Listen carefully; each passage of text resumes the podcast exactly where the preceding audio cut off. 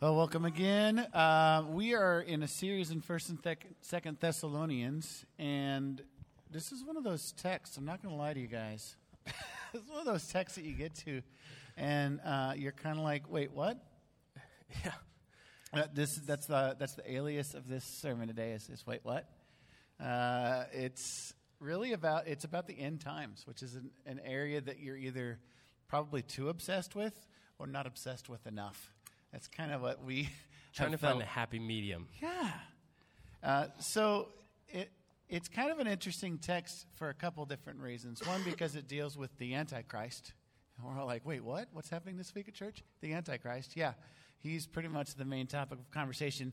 But it's also kind of interesting because we don't know all of the conversation. Have you ever been in one of those situations where you overhear somebody and you hear like a little tidbit of their conversation and you're totally lost? You're totally like, wait, what are you guys talking about? How did you get there? What what is going on with this conversation? Because you just got a tidbit of it. It's kind of what we get today. Is Paul has apparently taught the Thessalonians a whole bunch of stuff about the end times in person, and so then when he hears that there's some false teaching entering into the church, he kind of tries to clear it up uh, in this letter. So, in essence, it would be way easier for us and scholars for the last two millennia to understand and, and interpret this text had we been involved in the very first in person teaching sessions, but we were not. Um, so while Paul is, is reminding them of what they already know, we have to kind of try to fill in some holes and figure out what we can understand. Um, it may very well be one of those situations where the Bible tells us what we need to know about the end times and the Antichrist, but maybe not all that we would like to know about the end times and uh, the Antichrist and all those types of things. So that's kind of what we're dealing with this morning. Yeah, so if you have Bibles, go ahead and turn to Second uh, Thessalonians 2. That's where we're going to camp out today in the first 12 verses. Um, so you can follow along on the screen if you have a Bible. If uh, On our info table over there, we have some Bibles, so if you want to grab one, take that as your own, feel free to do so. Okay, so let's start off here, chapter 2, verse 1.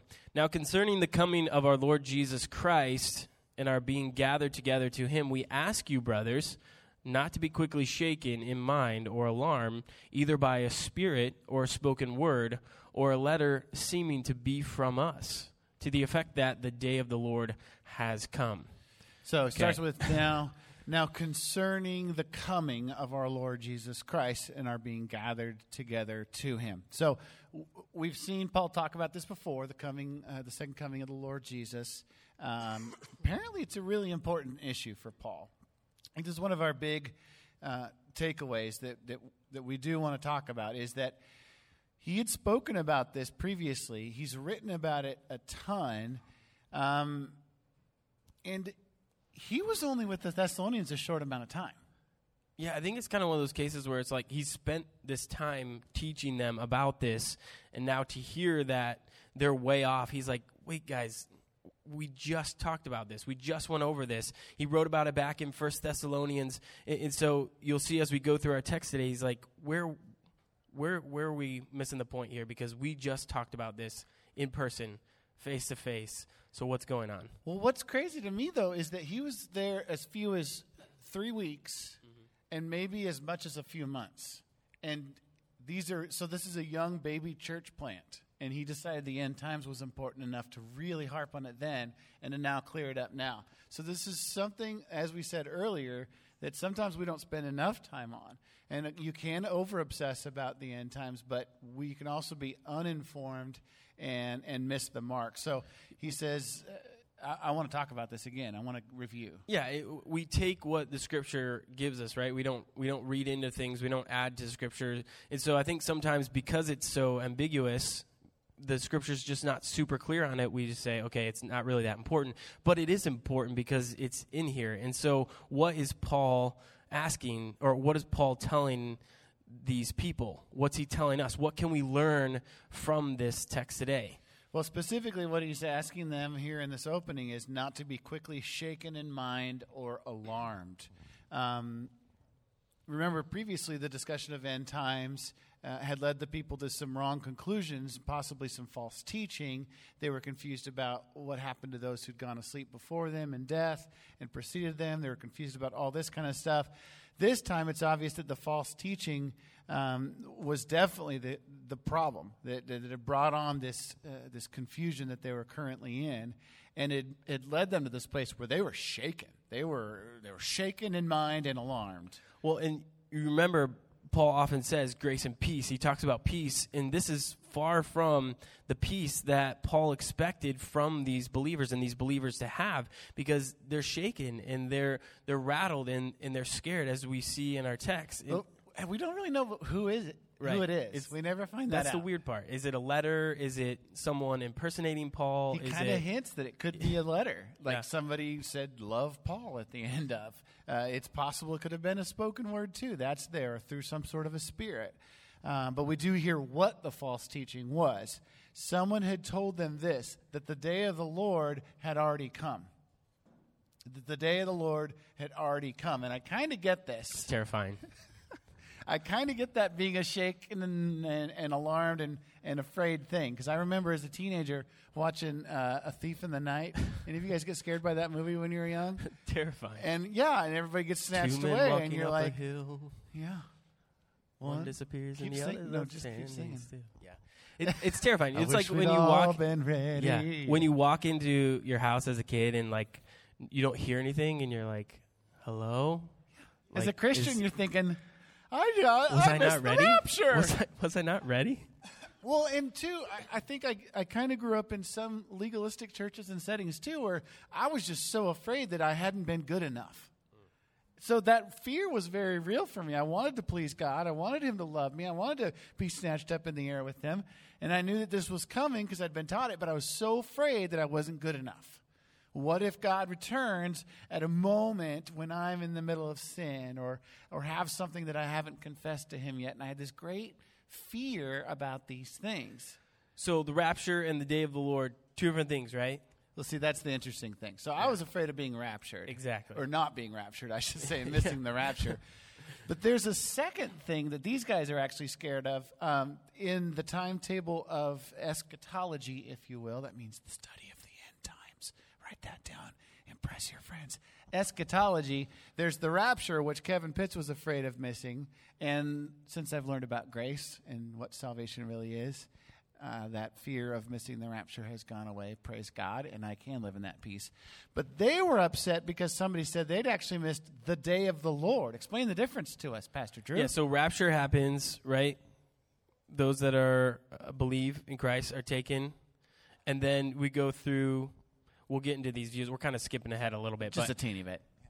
there's this time of tribulation, millennium, and then Jesus comes again, the day of the Lord, the second coming. And so, So the day of the Lord is when He actually comes in power, gets Yes. rid of sin, gets rid of uh, shame, sickness. Everything's gone, and, And we go to judgment. that's who this shyster or this guy um, that is telling them different is saying that the day of the Lord has already come, and, and that's what they're afraid of. Like, what we? How do we miss this? And why does why do we still seem to have sin and shame and guilt and grossness? I don't understand what's happening. They they were completely confused because again, imagine hearing from someone supposedly speaking on Paul's behalf or Paul himself that said, "Hey, the Lord's already come a second time," and you're just so confused. I think we'd all probably be shaken and alarmed. But since, again, Paul had already taught them so much about it, he's a little bummed, I think, that they believed this false teaching. Let's go on. He says, Let no one deceive you in any way. For that day will not come unless the rebellion comes first, and the man of lawlessness is revealed, the son of destruction, who opposes and exalts himself against every so called God or object of worship, so that he takes his seat in the temple of God, proclaiming himself to be God. So again, our, our title is Deception, Deceit. Uh, avoid these things. Let no one deceive you, he says, in any way. Anyway, now that's important because there are many false teachings out there. And if you remember our context and uh, historical context of uh, this church in, in Thessalonica, they're going through that. There, there's false teachings out there, there's false religions out there that are causing them to stumble, and this being one of them. And so I think it's the key goal of Satan. it really is. He's the great deceiver. He's the liar, and he wants to derail us from the truth, um, convince us that God's words are false. And it, it's crazy because we find out in Scripture that the devil, he's real, guys. Satan is real, and he is doomed to suffer in hell for eternity. And he's decided he wants to bring as many human beings as he can with him. He wants he, uh, misery loves company kind of a situation. He's that evil. So really, there's no wonder that there's so many false religions out there, so many, uh, so much humanistic thinking in the world, and, and so much worship of, of science or other things apart from the Creator itself. And so, the more deception, the more confusion, the better, and that's what Satan wants because he is the, the father of lies and, and deception and confusion and, and disunity. That's that's who he is. But the best way to spot a fake is to know the real thing. I mean, that's, that's what we've learned from bankers, et cetera, et cetera. Um, you did a little research on this, didn't you? Did I? I think so. Yeah, I love it. No? No. Is that Pastor, is that Pastor Mark's comment? No, but it, it's the same. That's not my comment. I That's thought not, that was not mine. um, You did a little research, did I? this is what happens in the team teach sometimes. so great. Should we just read it to see if Pastor Yeah. Mark's any good? Federal agents don't learn to spot counterfeit money by studying the counterfeit strew. They don't. They study genuine bills until they master the look of the real thing. Then, when they see the bogus money, they recognize it. Or they just get pens and write on the money. There's that too. either either one works.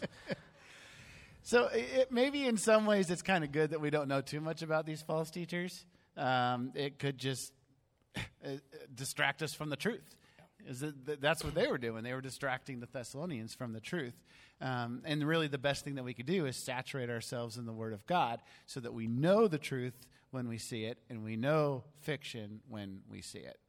Um, so now Paul reminds them uh, in this kind of section with some cliff notes how they should be able to spot this false teaching.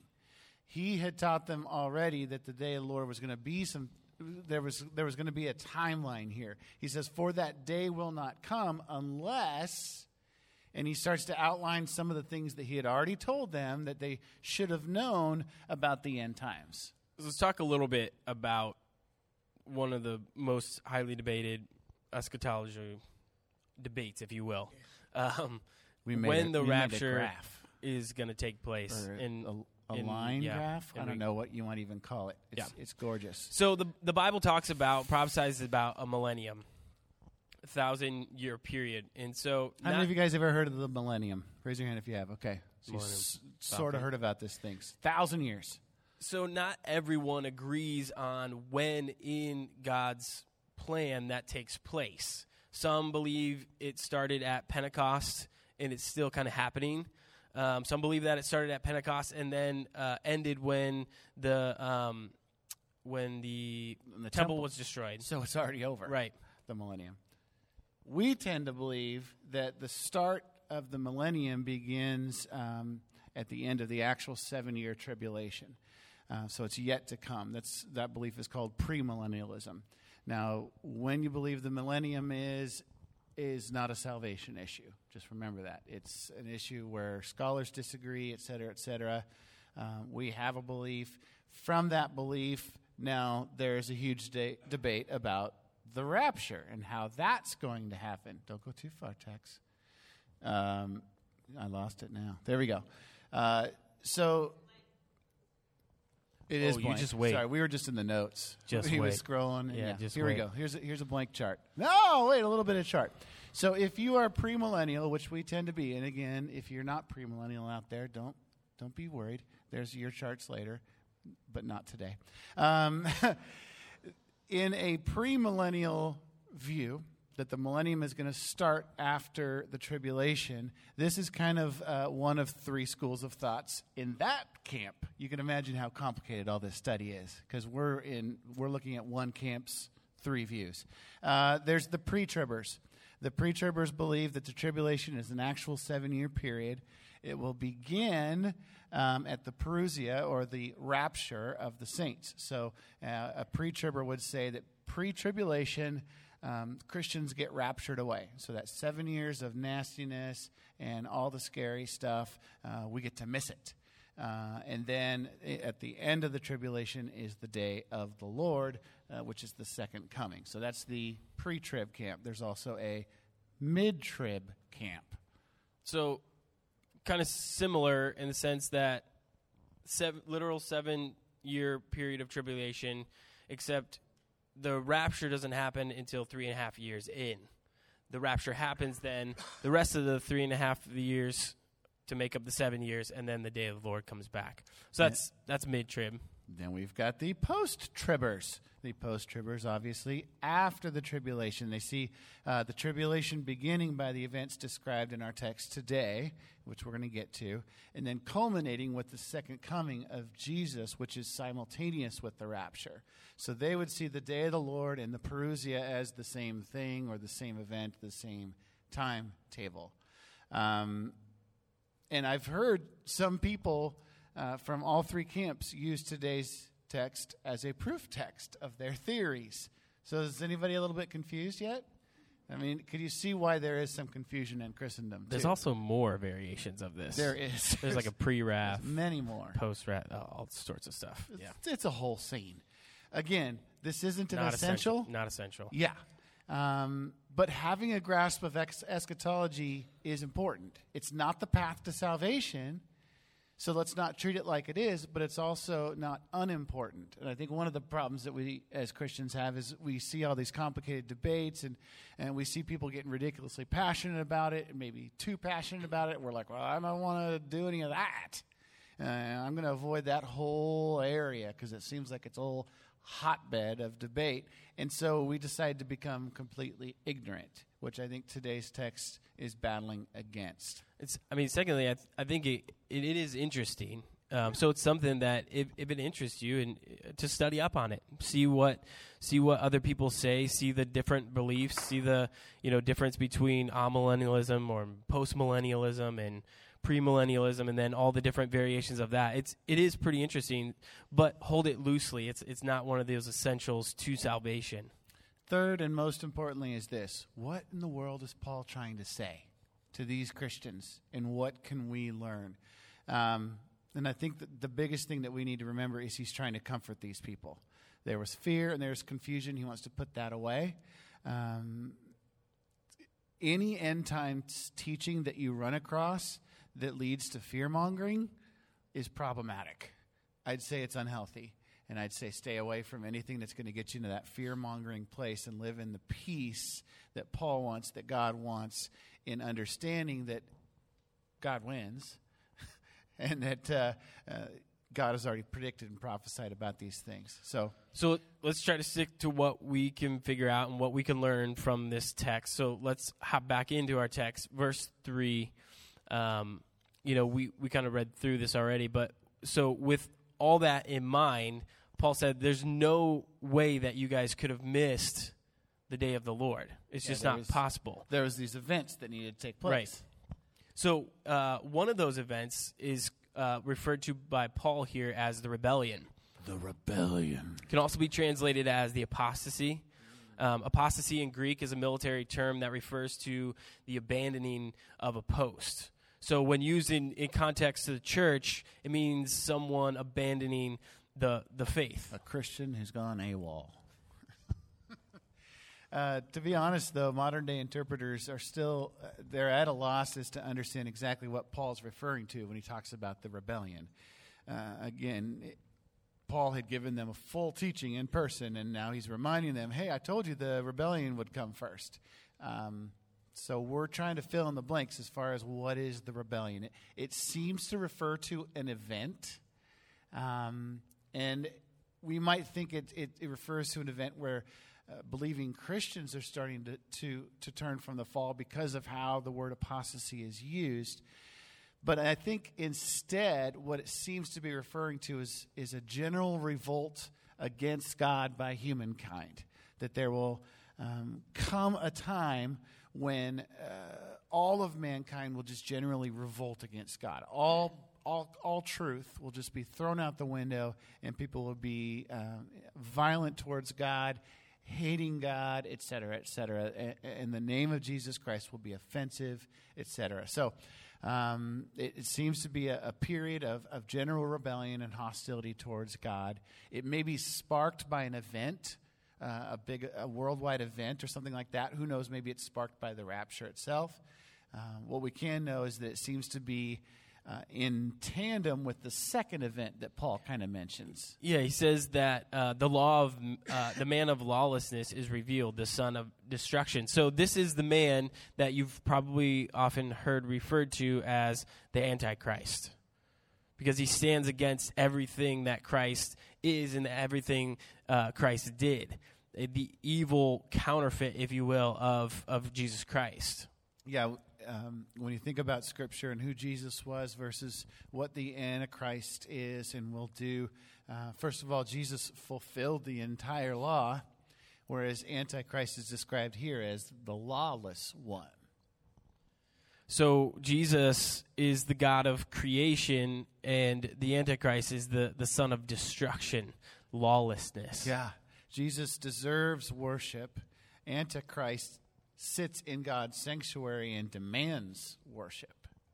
So Jesus declares and is truth, and Antichrist peddles this unrighteous deception of, of truth. Jesus uh, was revealed from heaven, Antichrist revealed from earth.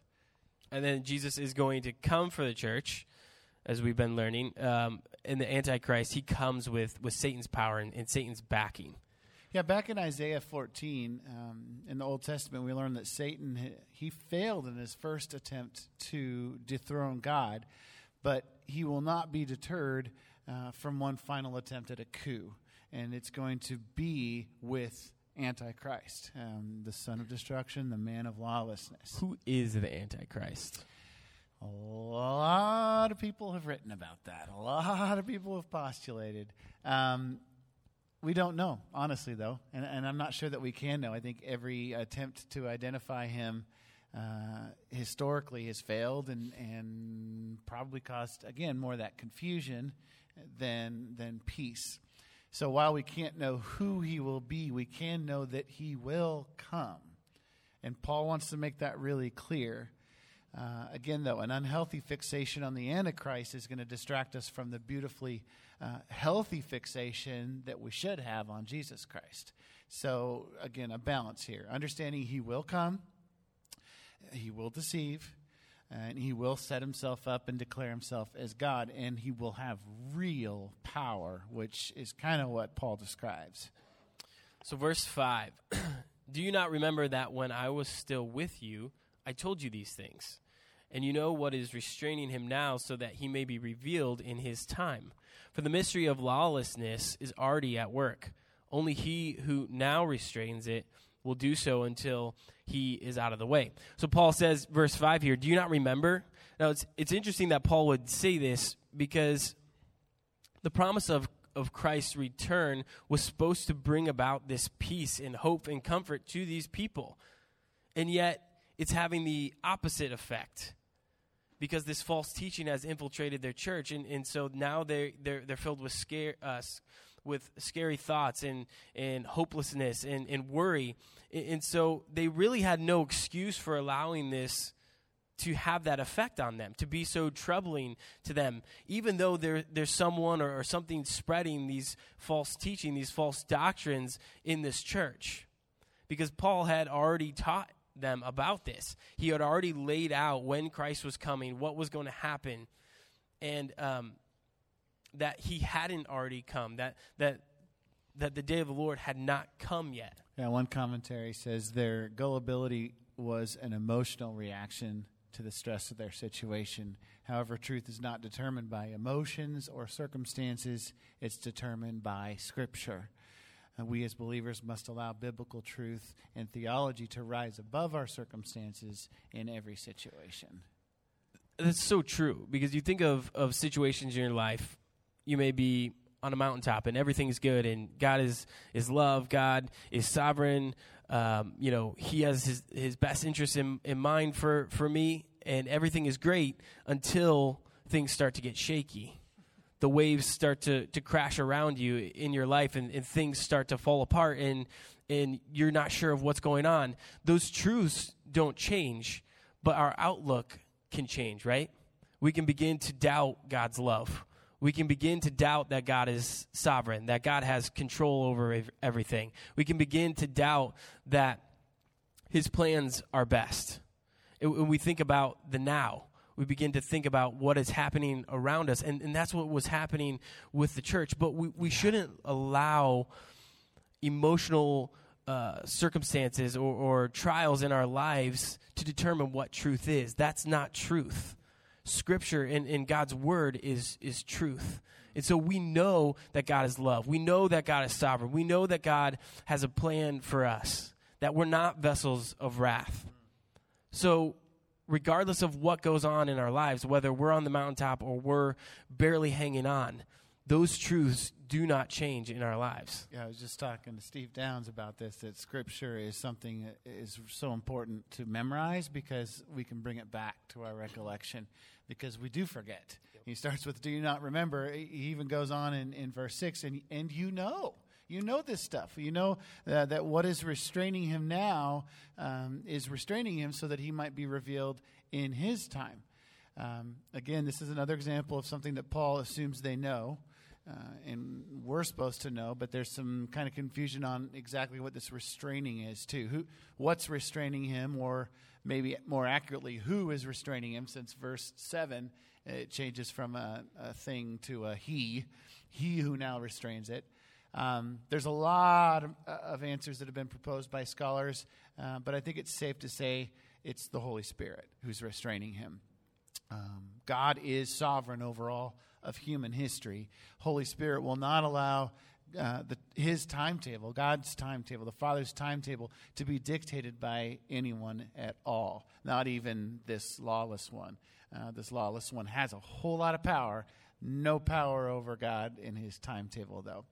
Um, interestingly enough, though, although we have this restrainer, Paul says that the mystery of lawlessness is already at work. Yeah, so essentially, the spirit of the Antichrist has existed for centuries and, and millennia. And, and so the law, lawless one will come, but lawlessness is already here. It's kind of strange. So it's that spirit, the essence of the Antichrist here. Yeah, the one who opposes God will come, but there are already so many mm-hmm. who oppose God today. It's, it's a fact. The one who sets himself up as God in his temple, he may be yet to appear, but I mean, think about idolatry of every kind. Uh, that pervades our society. It is, is completely uh, normative for things and people to put themselves in the place right, of so God. So we may miss the actual Antichrist in our lifetime. It may he may come. The Thessalonians did. Right. he may make, he may come after us, but we're experiencing this the spirit of the Antichrist now. And that's why all the more we need to be that salt and light in the world. We need to be the ambassadors for Jesus Christ um, and be those representatives of Him in this world. Because when Holy Spirit does allow it, He will burst onto the scene with power and influence, and it's going to be a worldwide event. And then the lawless one will be revealed, whom the Lord Jesus will kill with the breath of his mouth and bring to nothing by the appearance of his coming. The coming of the lawless one is by the activity of Satan with all power and false signs and wonders, and with all wicked deception for those who are perishing, because they refused to love the truth and so be saved. I, I might say that these two verses are my favorite in the passage. Um, let's begin at the end before we get to the, my favorite part. Let's begin at the end here. He says in verse 8, or, sorry, my glasses. 9. the coming of the lawless one is by the activity of Satan with all power and false signs and wonders. The power of Satan himself will fuel uh, this man's rise and his conquest of the world. This will not be a small power. He will even uh, be able to produce false signs, wonders, miracles that would, will amaze his devoted followers and will crush any potential enemies. He will be powerful. Yeah, and he's going to have followers. And Paul says it, you know, because they refuse to love the truth and, and so be saved, he is going to have those devoted followers um, behind him, and, and, he will be powerful. But um, one thing I, I love about this is this next verse. If we go back to verse 8, you kind of get to see the end of the Antichrist and what is going to happen. He says, Paul says, Whom the Lord Jesus will kill with the breath of his mouth and bring to nothing by the appearance of his coming. I just have this beautiful picture of Aslan. I totally, it's, I was going to go there. Yeah. I was going to go there. Just his breath. I mean, the power of the Antichrist, again, is uh, the power of Satan is real, but it's going to be like nothing when compared to the preeminence of Jesus Christ. The breath of his mouth, he's going to lay him to waste. Just by his coming, he will topple the mighty, uh, the most mighty warriors that have been created. That's divine power because he's the creator uh, up against the created. And that should excite us. I mean, that should be the type of thing that makes us a little bit more of a southern church here, where we, we read texts like this and we start jumping out of our seats and shouting amen and preach, Pastor. Come on. I mean, that's good stuff. This just should lead us to a place of just worship, um, of boldness, knowing that whatever the world throws at us, uh, whether it's the spirit of the Antichrist that we're already dealing with, or the Antichrist himself, who will have way more power than you and I by ourselves, Jesus wins. He can't not win because he's Jesus, because he's God. Amen and amen. All right, let's keep going.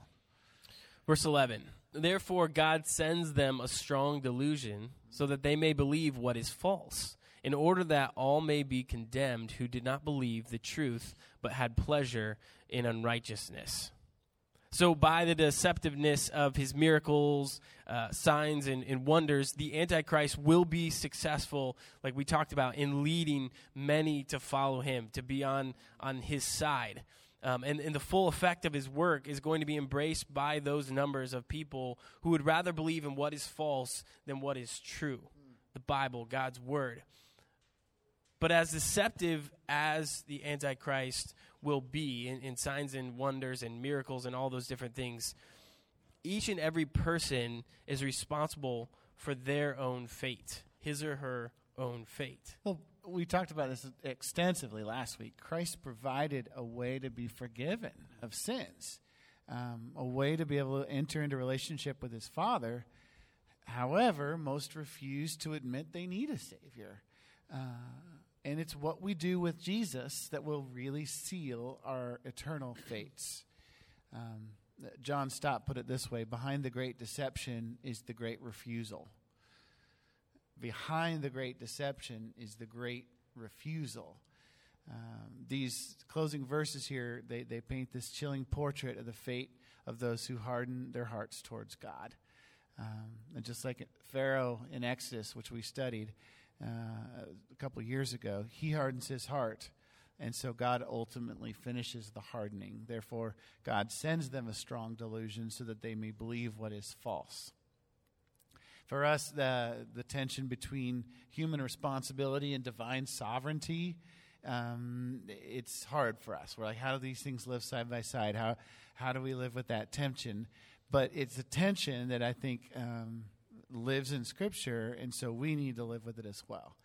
Um, and I pray that I'll understand it more fully in eternity. For now, I just trust God. And when I read a verse like that, and I'm, I'm tempted to think, God seems so mean to send a spirit uh, of, of delusion to them um, understanding that they were responsible for their actions is important. Well, and remember, last week we just learned this. We just talked about how God is just and right, and how He can be just and right at this the same time. And and so today we see that God will condemn those people who did not believe the truth but had pleasure in unrighteousness. We're all responsible for our own actions. We're all responsible for our own lives and what we believe in and, and not believe in. And, and God is just and right. And because God is just and right, there has to be judgment and there has to be payment for our sins. Because we all have sinned. And so, where does that leave us today? Well, I'm going to go back to this chart for a second here. Um, I tend to be a, a pre tribber, premillennial kind of a guy in my understanding of Scripture. Uh, and honestly, that's the best news um, that I could give you. I wish I was 100% confident and there's no way I was ever wrong, but I know better than that because I'm not that smart. And we'll all be corrected by Jesus by the things we had wrong. This would be really good news if pre trib was the truth, though, wouldn't it? It would mean that seven years of tribulation is not something that I endure, that I wouldn't have to go through that. It would be really good news for the believer. And so I want to live my life in a way that I'm ready for Jesus to return at any moment. I want to be ready for that. The possibility that the tribulation could begin and sort of these, some of these things uh, could begin to unfold before our very eyes and we're still here, it, it, it's a real possibility. It could happen that way. And if that happens, I want to be ready to go through three and a half, four and a half, five and a half, seven years of tribulation if I need to. I want to be ready for that. I want my faith to be firm so that the deception and lies of the Antichrist won't fool me as a believer in Jesus Christ. I want to be steady and firm so that the difficulties that will face Christians during the tribulation won't derail me. I am not so soft that as soon as pain came, I, I would reject God and run the other way and become part of the rebellion. I want to be ready for that possibility too. In essence, I want to be ready. I want to be ready. And I, I don't know about you, Drew, but I just kept going back to last week's text. Because, again, we, we separate these things by a week of preaching because you can only preach so many verses at a time, but it's the same thought. It's the same thought that there are two fates for humankind, depending on what you do with Jesus Christ. Either you're going to rule and reign with Christ forever and experience peace and joy uh, like you never could imagine, or it's going to be a fate that is marked by pain and regret, with sorrow forever lacking the presence of God in any way, shape, or form, it's going to be frightful. As a believer, we can have peace and confidence. We can be ready for whatever death or the second coming or the rapture or whatever it is has in store for us. We can just be ready. But there's so many that I know that I that just aren't ready. And, and I think that if our evangelistic heat isn't turned up, if the church doesn't get a little bit more desperate, if we don't realize this is life and death stuff and get a little bit more proactive, a lot more proactive, and care a lot more about those who are suffering and dying, we're never going to be all that God wants us to be. So, I don't know. I think our big takeaways are this lies, deceptions, delusions, they happen. They're happening now. The spirit of, law, uh, of the man of lawlessness, they're going to happen even more and more and more. So we've got to be a people rooted in truth.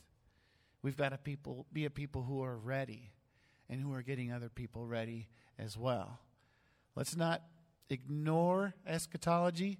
Let's not get obsessed with eschatology, but let, let us be a people who love eschatology because the good news is that Jesus wins in the end and he's great and greatly to be praised. Amen?